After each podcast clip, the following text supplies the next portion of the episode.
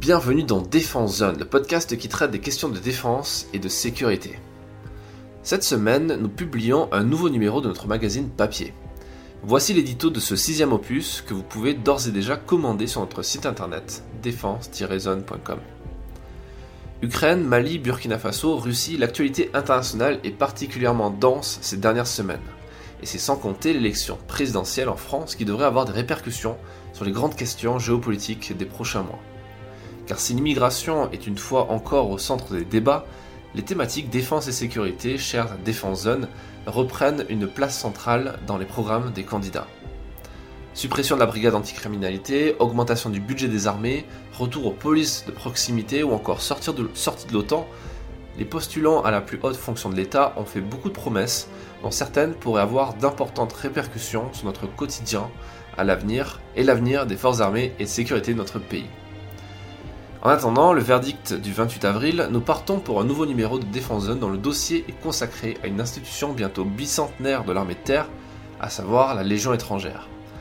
Cette unité, composée de 9000 hommes provenant d'environ 150 pays différents, sont de toutes les batailles et de toutes les guerres menées par la France depuis sa création par le roi Louis-Philippe en 1831. D'ailleurs, deux jours après la prochaine élection présidentielle, les légionnaires célébreront Cameron, un haut fait militaire fondateur pour l'institution que nous détaillerons page 29 de ce magazine. Nous embarquerons ensuite sur le célèbre porte-avions Charles de Gaulle, le fer de lance de la Marine nationale, avant de prendre la direction de Djibouti et sa base aérienne française.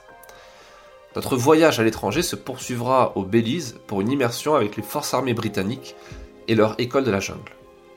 Mais avant de partir, êtes-vous sûr d'avoir pris le bon sac? Pour vous permettre de faire le meilleur choix, notre rubrique Retex vous propose de choisir votre sac à dos en fonction de la durée et du type de mission ou d'activité.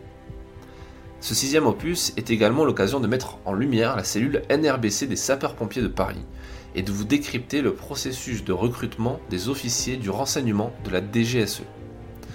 Pour conclure, nous partirons à la rencontre d'Alex French-Sass, un ancien membre des forces spéciales et notamment du premier PIMA, devenu entrepreneur. Si vous êtes membre de notre espace premium, vous allez recevoir, vous avez déjà peut-être déjà reçu euh, le magazine papier directement dans votre boîte aux lettres. Vous avez également accès à du contenu exclusif dans votre espace privé, alors profitez-en.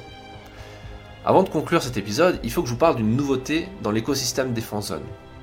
En plus de ce podcast, notre chaîne YouTube, notre site internet, avec de l'actualité en continu, le magazine papier et nos réseaux sociaux, nous vous proposons désormais une application mobile elle est gratuite et téléchargeable sur Apple et Android.